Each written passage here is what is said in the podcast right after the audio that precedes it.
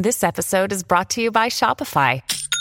Forget the frustration of picking commerce platforms when you switch your business to Shopify, the global commerce platform that supercharges your selling wherever you sell. With Shopify, you'll harness the same intuitive features, trusted apps, and powerful analytics used by the world's leading brands. Sign up today for your $1 per month trial period at shopify.com slash tech, all lowercase. That's shopify.com slash tech.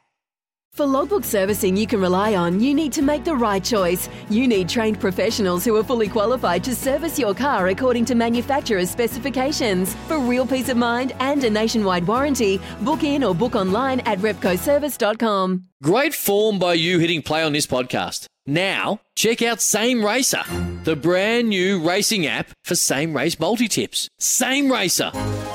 Download from the App Store and Google Play. Powered by Bluebet. Gamble responsibly. Call 1 800 858 858. Basketball Hall of Famer Steve Nash, time as head coach of the Brooklyn Nets, ended yesterday, only eight games into the season. A move that might not have necessarily shocked the league, but definitely one which has left a lot of questions around the direction of the Nets. It was well documented over the offseason that star player Kevin Durant had an issue with Nash, even demanding a trade which couldn't be facilitated.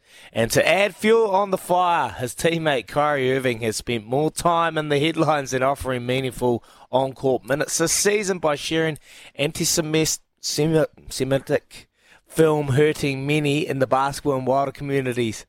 In the middle of it all, is Kiwi basketball legend Sean Marks, who is the general manager of the team, and there are increasing doubts surrounding his part to play in the future in Brooklyn. Alex Schiffer, Schiffer is the Brooklyn Nets beat writer for the Athletic and has had a front row ticket to the madness. He's with us now.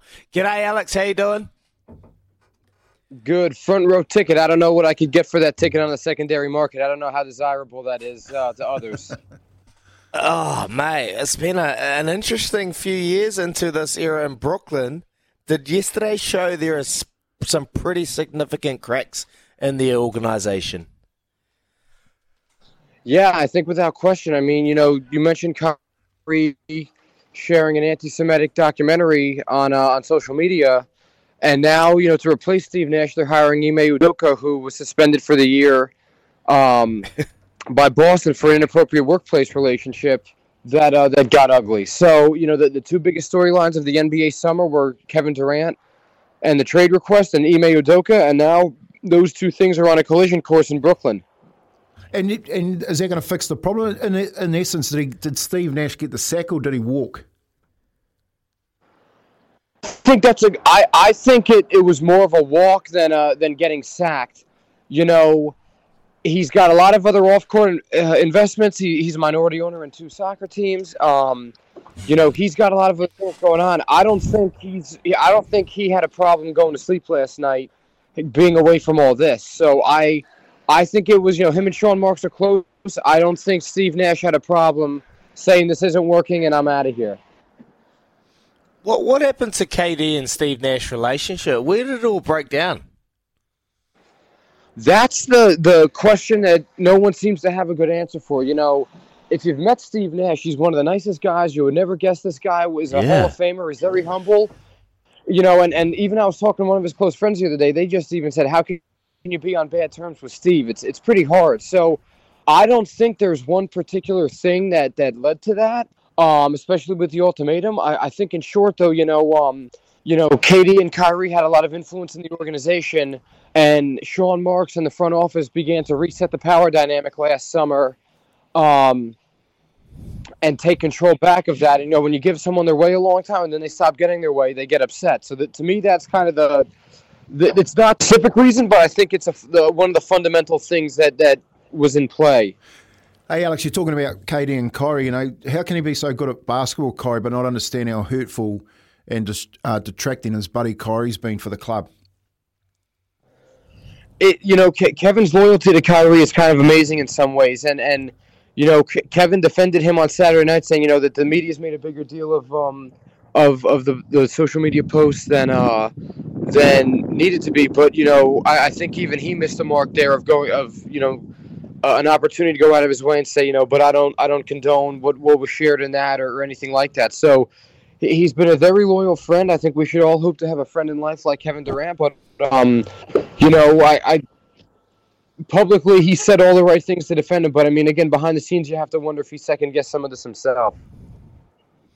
What about Sean Marks? There's been a lot going on in the back room. So, Sean Marks, what is his perception? What is the perception of him currently after all this has played out? Yeah, you know, I mean, Sean doesn't have a lot of assets to make a big trade or, or really alter the course of the season. I mean, getting you know Steve Part uh, putting a new coach in is one of the few moves he has left. Um, hmm. you know, his press conference yesterday, I do not think was one of his best. Um, you know, he said, you know, he was at he, he didn't condone anything of what Kyrie posted, and when asked why Kyrie hasn't been uh, suspended or fined or anything like that by the organization for, for the behavior, you know, he said, you know, Kyrie didn't speak to you guys yesterday. He's not speaking to the media tonight. You know, we need things to simmer down and cooler heads prevail. And uh, his last press conference, which obviously went viral, wasn't uh, didn't go over very well. So it, it's it's not a good place the organization's in when you can't put your one of your star players in front of a microphone because you're afraid of what's going to happen. So, I, I, think I think Sean, you know, is, is still looked at as one of the better GMs in the NBA. But you know, I depend. You know, he he's taken a big bet on Ime turning the season around, and, and then we'll kind of see where it goes from there. You know what I mean? I I, I think mm-hmm. Sean's safe, and I, I I'd put more money on him being the coach, or excuse me, the general manager next season. Um today than than I, I would yesterday. But uh, you know, things things continue to get unpredictable here, and, and who knows what the next thing's going to be. And you know, at some point, you have to wonder if it if it's better for all parties if they just blow this whole thing up.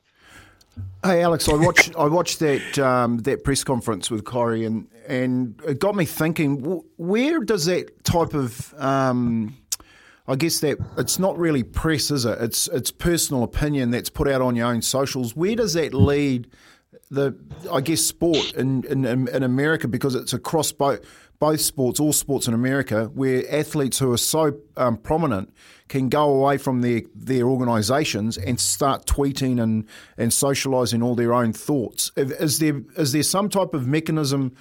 That you think can be put in place to stop that from happening, or is it just a, a personal opinion that we can't stop? Yeah, you know, it's, it's a great question. I don't know if there's like a one size fits all answer for it. You know, the, the NBA does have um, as you said, mechanisms in place that uh, that you know Meyers Leonard, If you remember, he used uh, an anti-Semitic term. Uh, the Miami Heat player a few years ago, and he was sent away from the team for it. So there is some precedent. But as, as you say, you know, Kyrie uh, Kyrie Irving himself said in that explosive press conference, you know, I didn't do anything illegal, and by the letter of the law, he's correct. I mean, um, I uh, I could tweet uh, after I get off the show that I had a terrible time talking to you guys. No one's going to arrest me or anything. I'm going to look like a jerk. You know what I mean? Uh, that's not the case, by the way. But um, but there's no but but there's there's no uh, there's no there's no uh, there's no laws binding you to social media, as you said. So I think that's what makes it a bit of a, a complex subject. But that being said, there there is some there is some avenues that the Nets could have pursued that they haven't. They claim they're still looking into them but you know, it's been six days, I want to say, since he originally posted that. You know, each day, each hour that goes by with nothing being done, you know, to me, the worse it looks. And I mean, to, to me, it, it, would look even worse if we get a month out from this, and then all of a sudden the punishment's handed down. It's like, what do you mean? You missed the window, you know? So uh, I don't know if I answered your question, but in short, it's, it, it is complex. There is no hmm. great answer, and it does make this all a little harder to figure out. Where do you feel basketball is going at the moment, um, Alex? Like, oh, you've got a current situation with my team, the Lakers, and LeBron's pull amongst the team. Then you've got KD pretty much controlling uh, the Nets and what they're about. Is basketball heading in a in a difficult direction at the moment with how much pull these players have over the league? Yeah, you know, it's it's an interesting question because I, I feel like that stuff's been around a lot longer than people hmm. realize. It's just been a lot more in the in the public now. You know, if you read the Jordan Rules, that book about Michael Jordan's Bulls in the early '90s, you know he wanted them to draft uh, Kenny Smith, the TNT commentator out of North Carolina, um, over Scottie Pippen because he you know he favored UNC guys where he played college. You know he he had he he had a very similar role with the, the Bulls that that Kevin and, and LeBron and all these guys have now. You know, um, I, I do think that you need to give these guys some level of influence and juice if you want to keep them happy. I also Yeah. think there's there's there's a balancing act to it. You know, um, Steve Kerr, the Warriors coach, talked about how when the when the team traded Andre Iguodala, he was disgusted by it uh, because he's very close with him and he thought they were making a mistake.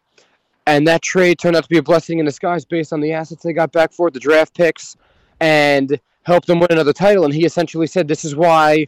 The general manager and the coach can't be the same person. I'm too close to the team to know what's best for the from an emotional standpoint to know what's best for the roster. So, I, I think you know if I'm trying to get the team to sign my best friend and he might not be the best fit for his team wise, but I want to spend all season with my best friend, you know, I'm naturally going to have a bias toward what's best for me and what I want, and it might not be what's best for the team as a whole. So I, I think that the, these guys do deserve some influence, and, and, you know, it's a kind of part of what you sign up for now, but I also think when to pull the plug on that or, or you know, how much to, to dole out and how to kind of factor it among other things again, there's no book on that, but I, I don't think it should be the end all be all by any means.